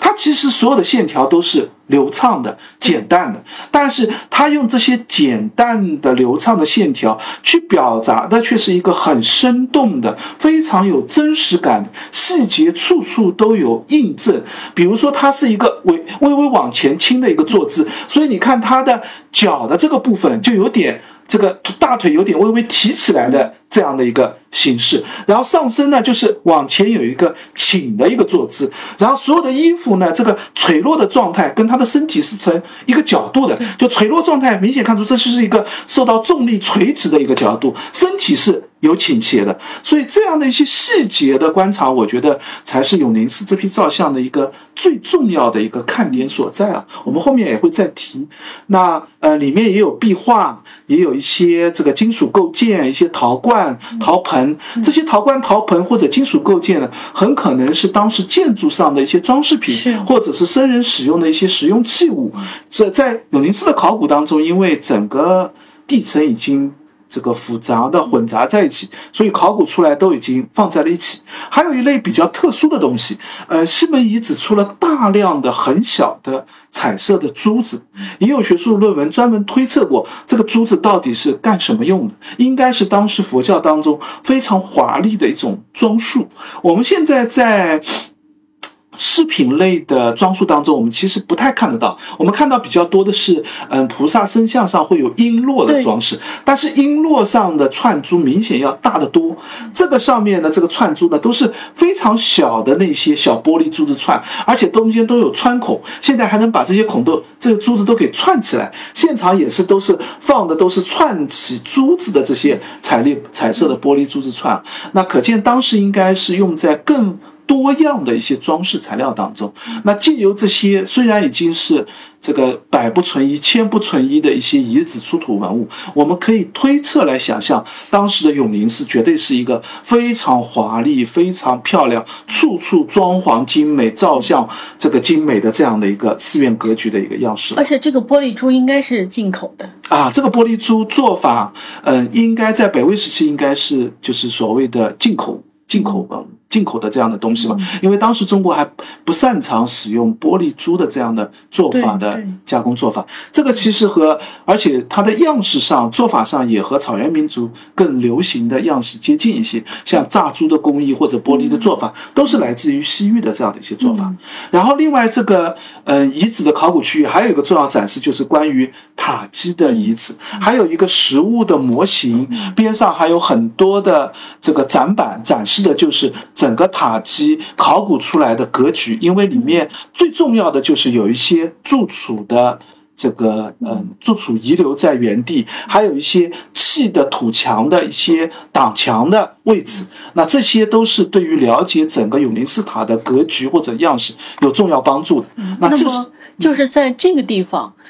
我们可以预见哈佛大学中国艺术实验室的一些创作啊，对对对，从这个地方开始，它有声音型的一些创作，还有一些3D 建模以后做出来的照片类的这样的创作。就是因为永宁寺塔毕竟已经不存了嘛，所以他试图做一个复原展示的时候，比如说用了一个铃铛的声音吧，想让你觉得是佛寺当中挂的这个随风吹起的铃铛的响动的声音，然后这个塔的一个3D 效果的这个图片，让你觉得这个塔的高度或者整个塔的样子怎么样，做了一些复原。所以在后面的展厅里面，大家一直都有，对对对，大家可以关注墙上的一些这个贴画的区域、装饰的区域，里面有大量的这些相关的作品。对。那么虽然之前我们朋友有对于说在博物馆里面加这个背景音的有一些议论，但是我觉得这一次他们做的整个的一个场景还原，或者说能够去唤起你的效果感、现场感、情感，对，能够有一个情感的唤起，这个效果还是挺好的，所以这一块的就是观赏，大家也可以留心一下。我觉得这个最终还是看呈现效果，就是大家都试图做一些，因为现在无论是计算机的技术也好，还是音效的这个表现效果，其实有很多技术是可以用到展览当中，但是要看你怎么用，最后用出来的效果怎么样？对对对，这是关键，就并不是说用还是不用的问题。对，那当然是用比不用好，但是要用得好。对，但是你用得不好，反而可能会起到一个反转向的这个让你觉得这个嘈杂，我们也是看过的啊，这个不提了。那这是第一个单元的部分，然后第二个单元部分呢，其实它中间是有一个门隔的，做了一个这个位置上的一个隔离吧。第二个单元呢，就是这个叫做土木之盛，而且它土木之盛呢是从城开始讲起，就是当时这个孝文帝迁都以后，经过宣武帝的建设，整个洛阳城是怎么样的一个洛阳城的样子？当时的建设的主持者又是谁？洛阳城的这个格局又是怎么样的？就是做了一个这样的一个叙述吧，特别是从孝文帝迁都的这个营建新都这件事情开始讲起吧。那么里面，这个单元部分我觉得用了一些挺有趣的新资料啊，就是和孝文帝迁都相关的一些人，因为有大量的木质考古，有大量的这个现在考古的这些木质的出土，然后做了一些对应，像这个里面照相也好，或者是一些墓志铭也好，里面提到了跟孝文帝迁都的相关的这些人嘛，里面也多多少少补充了一些我们刚才提到这个说起来只有3本文献，就是《水经注》《洛阳伽蓝记》《魏书》，但实际上现在我们从其他的点滴资料上还是可以补充一些不足吧，对于整个北魏的这样的一个迁都的这样的一个历史过程有更多的一些信息可以了解，像照相碑当中的一些题记，或者是这个墓志铭的一些题记，这部分，大家有兴趣的话，也可以展厅当中也做了要点的提出，就是这个人为什么我们在展厅当中要提这个人，这个人跟孝文帝的这个迁都过程又是什么样的一个相关？这个营建新都的团队里面有哪些人？这些人我们在墓志当中有哪些人是被我们找到，哪些人是相关的这样的一些信息？所以他其实信息给的蛮清楚的。对，就这些，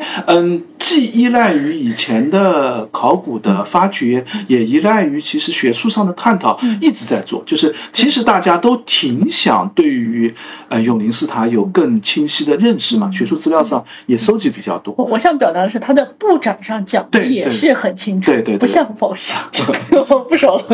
然后第二单元的第二块就是塔和城了，就是他先有一个过渡，先讲城，再讲塔和城的关系，再讲塔。就是土木之盛，它是用这样的一个过渡环节去把整个一个土木建造史给复原出来的。那这个塔在洛阳城的哪个位置？洛阳城里面用到塔、用到建筑的这些相关的格局、相关的这个相关的距离尺寸又是怎么样的？因为在《洛阳伽蓝记》里面也提到，这个胡太后当时这个永陵寺塔建好以后就登塔，然后登塔以后就看到整个工程就有如这个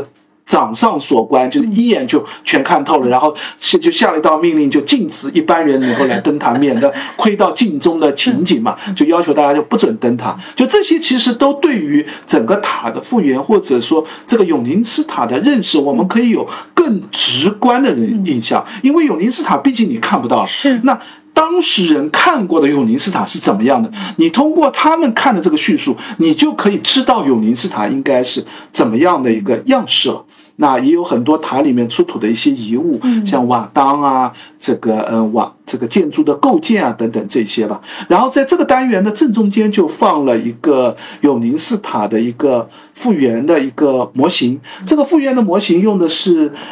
萧清亮老师，清华大学这个建筑学院的做的一个永陵寺塔的一个复原。永陵寺塔复原现在有好几个版本啊，那有的是图纸的复原居多，萧清亮老师的这个复原是把3维的建模都建出来了，你看人家真的搭起来了啊，就真的做起来，但是它材料没有用真实的木构材料嘛，然后内部的结构部分实际上也是，它更多的是一个外形的推测，就是塔高、塔的形状，然后塔的这个制度做法上的一个推测吧。那实际上后面还有更多学者的一个推测，是更多的是图纸类的推测会多一些。然后，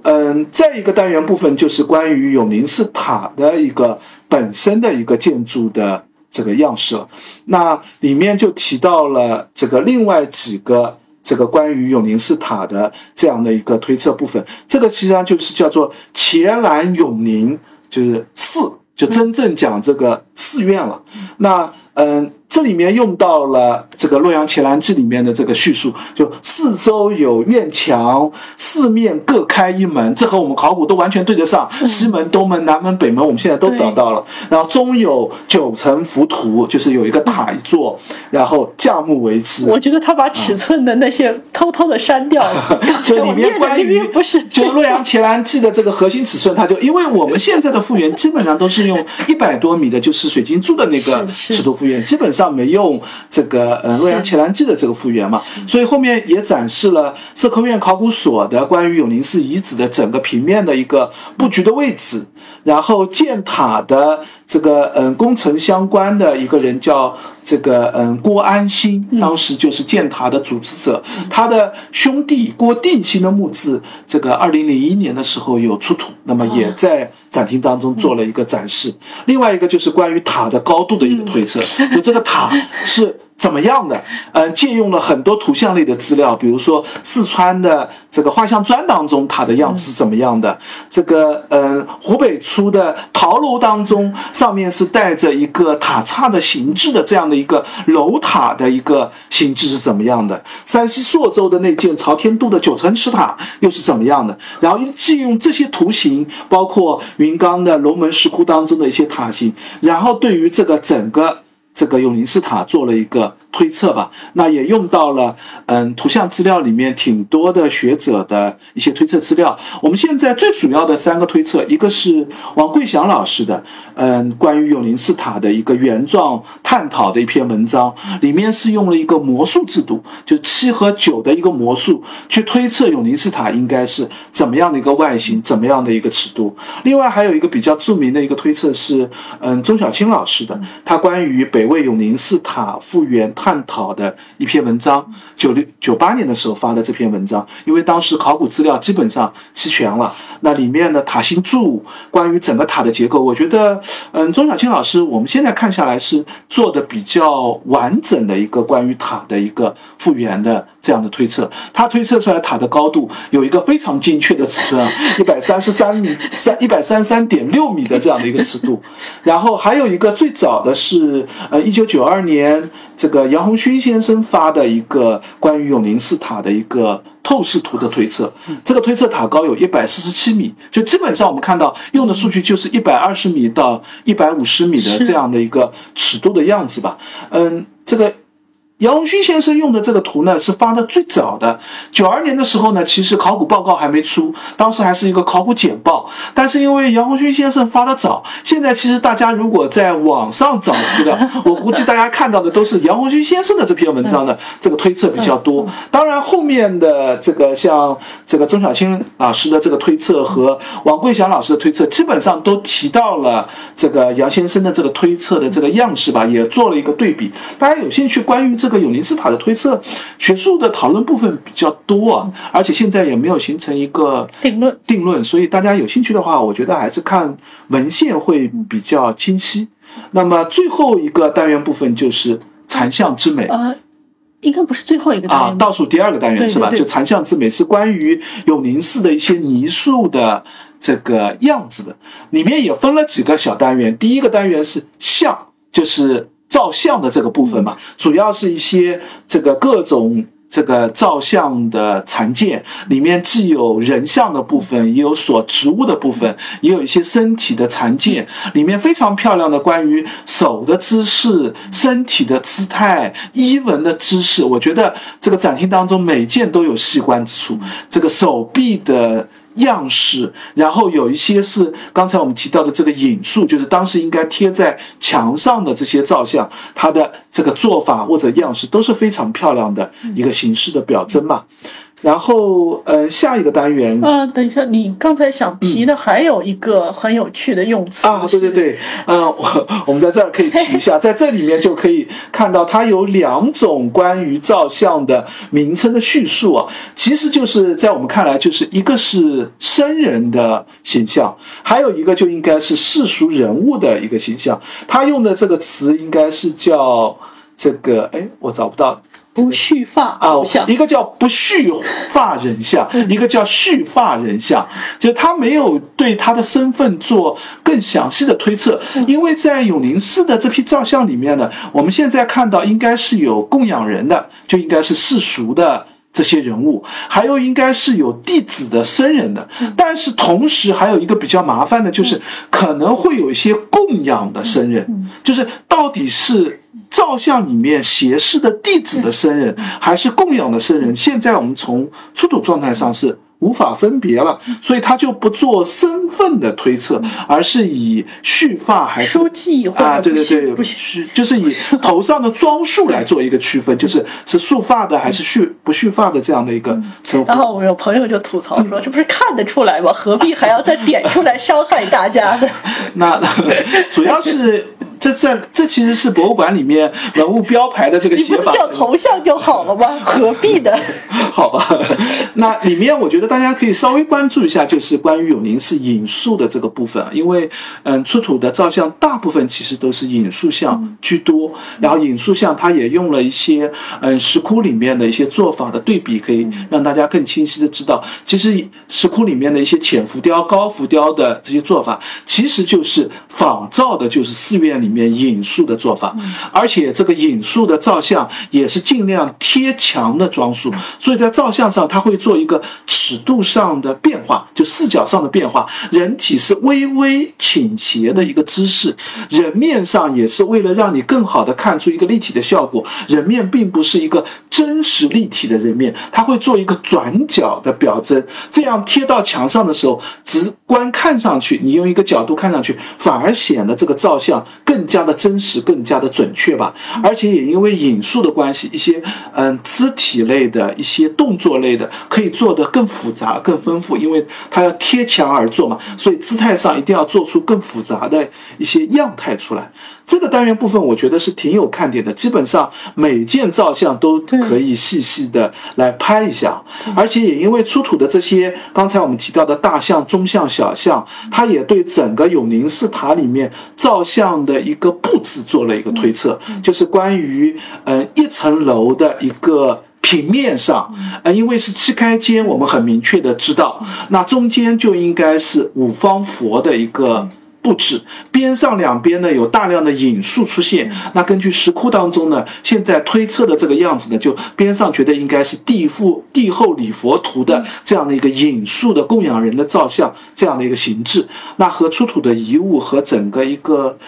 布局的形制都可以对应得上，我觉得这个推测也挺有道理的。那最重要的一件展品就放在了这个展厅的正中间嘛，就是那件非常有名的永宁寺遗址当中所出的泥塑的一件佛面像，这个佛面的尺寸非常大，这个高度应该有20-30公分吧。然后这件造像在出土的时候其实有所残破，就是正好出在两件残件出在一起拼合起来，现在是把它粘合在一起，变成是一个佛脸的下半部的一个位置，虽然是残件，就是眼睛以上的部分都已经看不到了，但是它的微笑感，它的面容的这个柔和感，这个整件造像的这个优美程度，可以说是永宁寺出土里面的一件经典的代表，很多人都拍过。这个基本上我们看到拍的比较好的，应该是动漫营拍的那件。这个展厅现在这个展示当中，我觉得光影的效果其实做的拍摄起来光影效果没有那么好，因为打光比较亮了一点，观看效果是比较好的，看得很清楚，而且各个角度都看得见，它放得很贴这个浅勘的一个展示的方式嘛，就看得很清楚。但是拍照的时候呢，其实效果反而没有那么好，因为拍照用更强烈的一个光影的效果，反而能打光打得更好一点。而且现在的光是从上往下打的，这其实对于拍人像打光来说，这不是一个太好的角度，但是对于观赏来说是很适合。这个本身就是一个两难，就是拍摄好不见得是观看的好，本身也比较困难吧。而且在这件造像的背后还有一件我觉得也挺厉害的一件这个相关的一件这个作品啊，就是一个缺金绣刺绣的一件作品，而且它的刺绣的效果做的也非常的完美，就是整件这个刺绣的这个样式和刺绣的这个表达的这个效果，更非常接近于实际我们这张这个泥面的这个像的一个拍摄出来的一个效果，我估计就它就是按照照片的那个效果做这个仿做的吧。然后整件那个里面一些金丝线，大家如果仔细看一下，又看到它在刺绣里面用了大量的一些金丝捻、黄金捻的一些丝线，然后它里面是局部的有这个金丝线的这个刺绣的，而且它刺绣的这个位置，这个金线非常的隐蔽，你仔细看就会看到，基本上在每一处高光的地方，它都用这个金线做了一个局部的刺绣，所以使得这个刺绣以后的这件作品非常有立体感，这个效果。包括说它除了金线以外，它的那个丝线，它自己介绍是96种不同的颜色。对对对，它然后还有那个线结和那个线点来表达这个泥塑的这个多不平的这种感觉。对对对对对对对，是这一点也我觉得也是这个表现力做得非常好。就这件刺绣作品，我感觉是我看过刺绣里面顶尖的这些作品了，因为刺绣确实比较困难，就是刺绣刺得好，它是可以真的像光影的这个效果可以做得出来的。这件我觉得也是其中的一件经典的作品了。然后就在这件对面还有一件小人像，我觉得我也特别值得推荐啊，就大家可以这个仔细观看的，有一件非常小的一件引述的菩萨装的一件立像。这件立像比较特别的是，从它的姿态上可以看得出来，虽然它其实只有半身像，就是头的这个部分也残缺掉了，脚的这个部分也残缺掉了，但是这个人呢，正好是一个动态的走动的一个姿态，所以他的衣纹又穿了一条像裤子一样的衣纹，这个裤子呢，正好是一个腿是微微往前迈，虽然下面真正迈出去这个脚完全残缺掉了，但是你从衣纹上和他的姿态的那点这个残留的样子可以看出，他有一个迈腿的姿势的。整个人物的动态性的效果非常强烈的一个表达，这点就是永宁寺造像我觉得最值得可观之处吧。它的细节的地方、姿态性的地方，不仅仅是面容的那些优美，造像的身体上的这些细节，我觉得是它最核心的一个看点。所以在这个展厅里面也是用了大量的出土的这个造像，身体的姿态的，这个人物的头像的，它也分了僧人、世俗人物、菩萨或者佛教的这些造像，有大量的这样的一个展示吧。然后这个单元部分主要摆放的这个造像的数量非常非常多，这个大家如果一件件看过来，我觉得也是一个这个挺值得慢慢细看的一个部分。然后第三单元的第二块呢，就是工艺部分的展示。前面这一块主要是造像，然后第二块呢，最主要展示的，它有一些非常细节的工艺，特别是，为了更好的表现一些衣纹、衣服的做法，你仔细观看它的面部和它的贴体的一些服装，它是用了一个贴塑的方法，就是在本身做好的一件像的外面，再贴了一个薄泥片，再用刮刀的形式，在这个泥片上再把衣纹的细节给表征出来，这样就可以把这个服装、服饰表现得更为的真实、更为的细节到位的这样的一个做法。包括发簪啊、肩部的一些饰品啊，这些做法都是一个有点像我们现在橡皮泥的这个做法，就是一块一块贴上去的这样的一个做法，就是泥塑的一个工艺。对对对，这个工艺应该是我们看到南北朝时期最顶尖的一个工艺，而且工匠做的表达效果和制作的水平也非常到位啊。无论是神情类的表达，还是身上的这些这个衣服和织具类的这个表达，我觉得都是非常到位的。然后展厅中间还放了一个石棺床，这件石棺床我觉得也挺有看点的。这个石棺床应该是第三单元洛阳风格的这个单元部分吧，就是他想展示的是这个关于当时的洛阳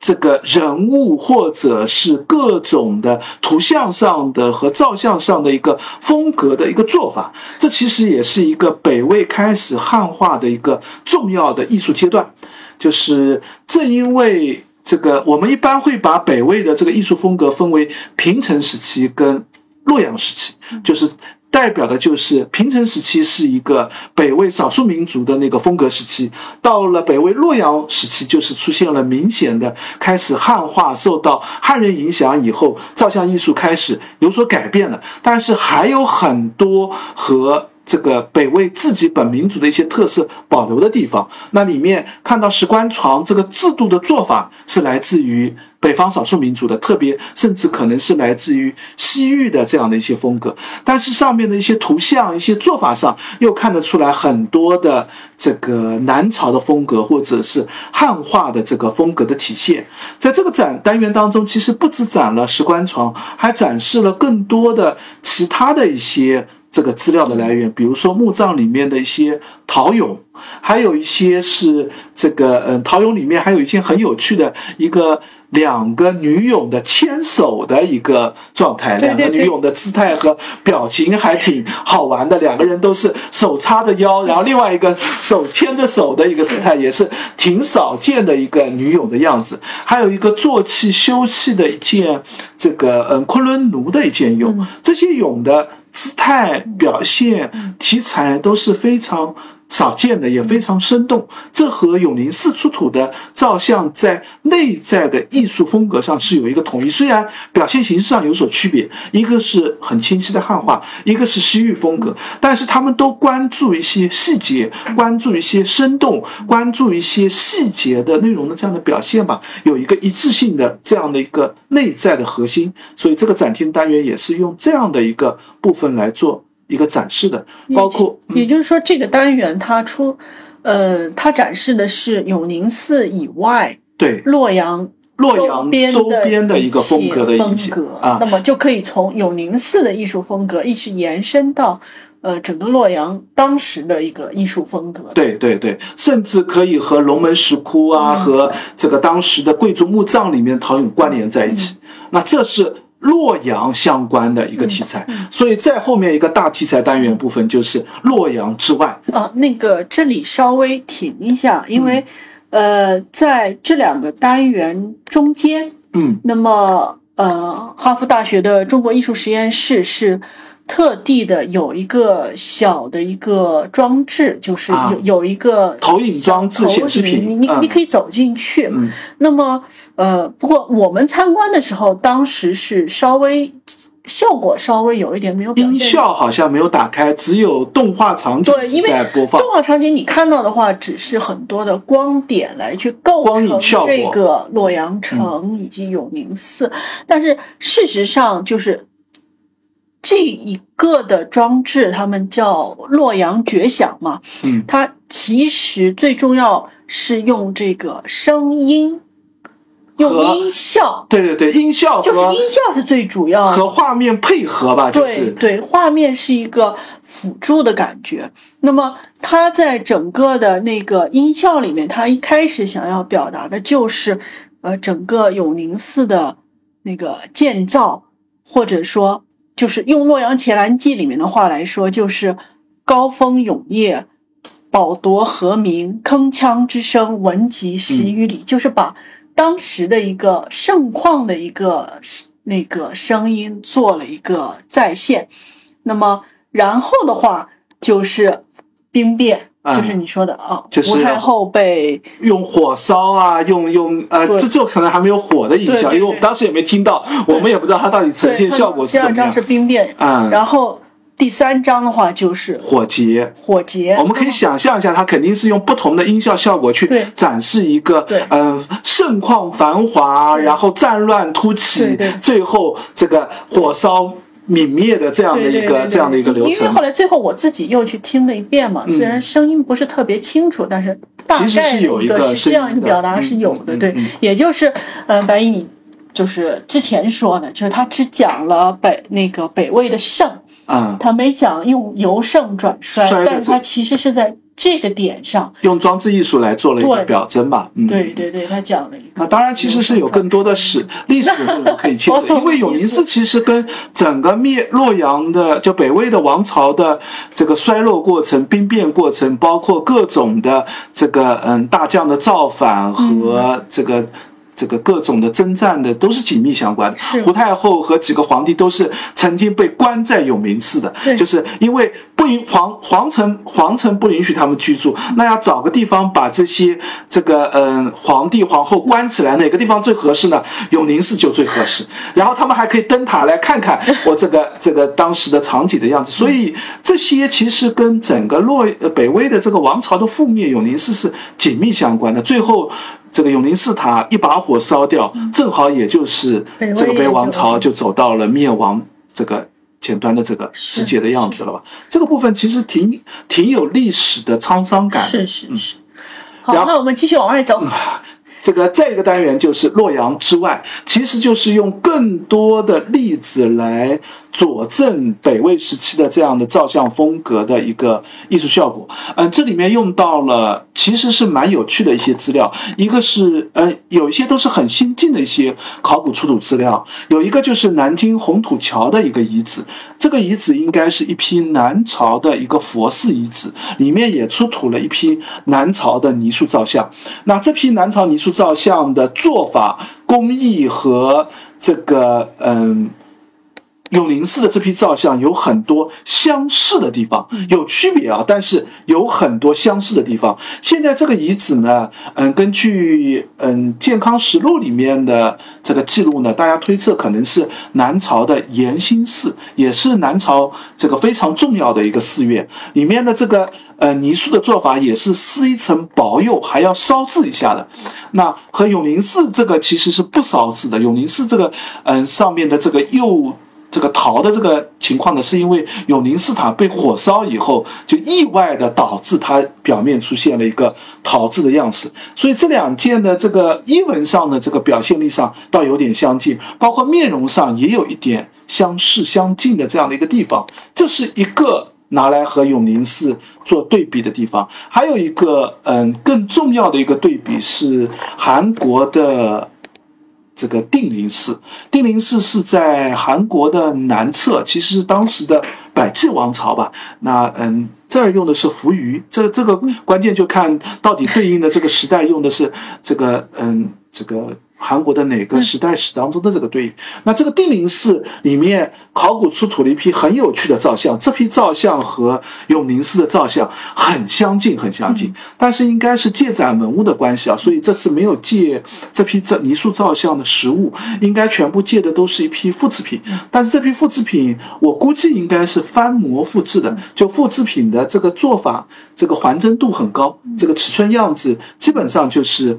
比较好的还原了这个定陵寺出土的这批陶像嘛。那我们可以看出，无论是发饰的做法，还是衣纹类的这个做法，甚至里面有一件残像，非常重要的一件残像，是一个贵族两手摊开，边上有两个侍从扶着他的手。这其实我们如果熟悉中国的图像史，一看这个图像就知道，这是一个标准的皇帝出行的一个样子啊。因为皇帝的衣袖太重了，边上一定是有两个侍者去把他这样扶住的。在我们帝后礼佛图的石窟造像当中可以看得到，在永宁寺的这个泥塑造像或者类似造像也看得到类似的例子，甚至在中国绘画史的图像当中也看得到这样的例子，都是标准的一个皇帝像的这样的一个做法。那这个百济的这个定陵寺的这批造像完全也可以印证得上。那另外还用了几个例子是更广阔的一些关于塔寺的一些对应的例子，比如说内蒙古有一个北魏古城，里面也出土了一批泥塑，文物没有调过来，但是放在展柜当中用个图板的形式给大家做了一个这个效果的对应吧。另外还有这个东魏的这个邺城的赵鹏城的一个佛寺遗址，里面关于塔基的这个部分其实也可以和永宁寺做一个对比的。还有一部分是大同的这个方山思远佛寺，这个方山其实是文明冯太后的陵园，这个思远寺是这个陵园的一个附属寺院，里面有大量的造像的出土，这个造像就可以和永宁寺做一个对比，看得出来典型的一个平城时代的受到西域影响就很新疆风格的造像风格，到了洛阳时代的这个造像风格出现了一个极大的这样的一个转变或者一个变化的这样的一个情况。所以他们是前后脚的关系吗？其实距离时间段上，这就是北魏汉，因为冯太后就是孝文帝迁都这个之前嘛，孝文帝冯太后死了以后就迁都洛阳了，就是然后他就开始汉化了。那当然，其实真正永陵寺建造要等到孝明帝嘛，那时间又要再过5、60年，就不能叫前后。但是这就体现的是北魏转变，就这个从少数民族进入汉化的这个风格转变的前后的这样的一个对比关系吧。另外还有一个是辽宁的这个朝阳的这个思燕寺、思燕佛寺，也有一个塔基遗址的考古，也有出土这个泥塑的造像，因为其实是用的北魏时代的各种的资料来对于这样的一个汉化很充分的，而且也是北魏鼎盛时期最大的一个佛寺，用各种的资料来做一个对比吧。那我们可以看到，超出洛阳之外，当时北魏的这些寺院里面的造像是什么样的风格，有和永陵寺特别相近的，也有偏离的。那这其实就是一个造像风格正在剧烈变化，由这个西域传进来的风格，也有南朝的风格，正在经历一个融合对冲的这样的一个阶段。佛塔的建造也正在开始兴盛，塔基的尺寸大小不一，各种的佛塔都在大量的新建，佛寺也在新建的这样的样子。用最后一个单元，我觉得其实想说的是北魏的这样的一个佛教鼎盛、佛教发展的这样的一个情况吧。那我们整个展的介绍差不多就是这些。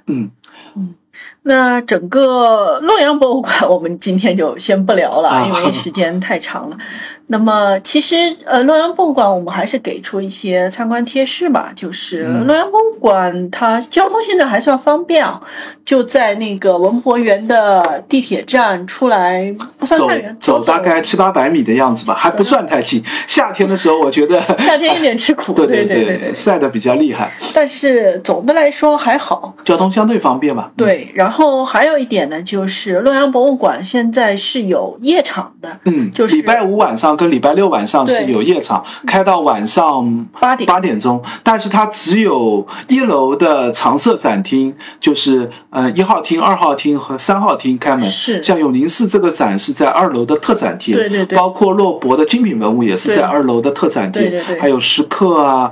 唐三彩啊，都算特展厅，在夜场的时候都是不开的。但是那个收费的武则天和她的时代是开的收费特展是开夜场。不过说实话，这个特展我们没有来得及去，这个特展我们没有去，而且很多朋友的反馈说这个特展呢也一般般，就是相对来说武则天的故事讲的并没有那么充分那么完整，更多的只是一个相当于借武则天这个题材吧，做了一个唐代文物的特展，我觉得更多的是这样的一个展。所以大家如果有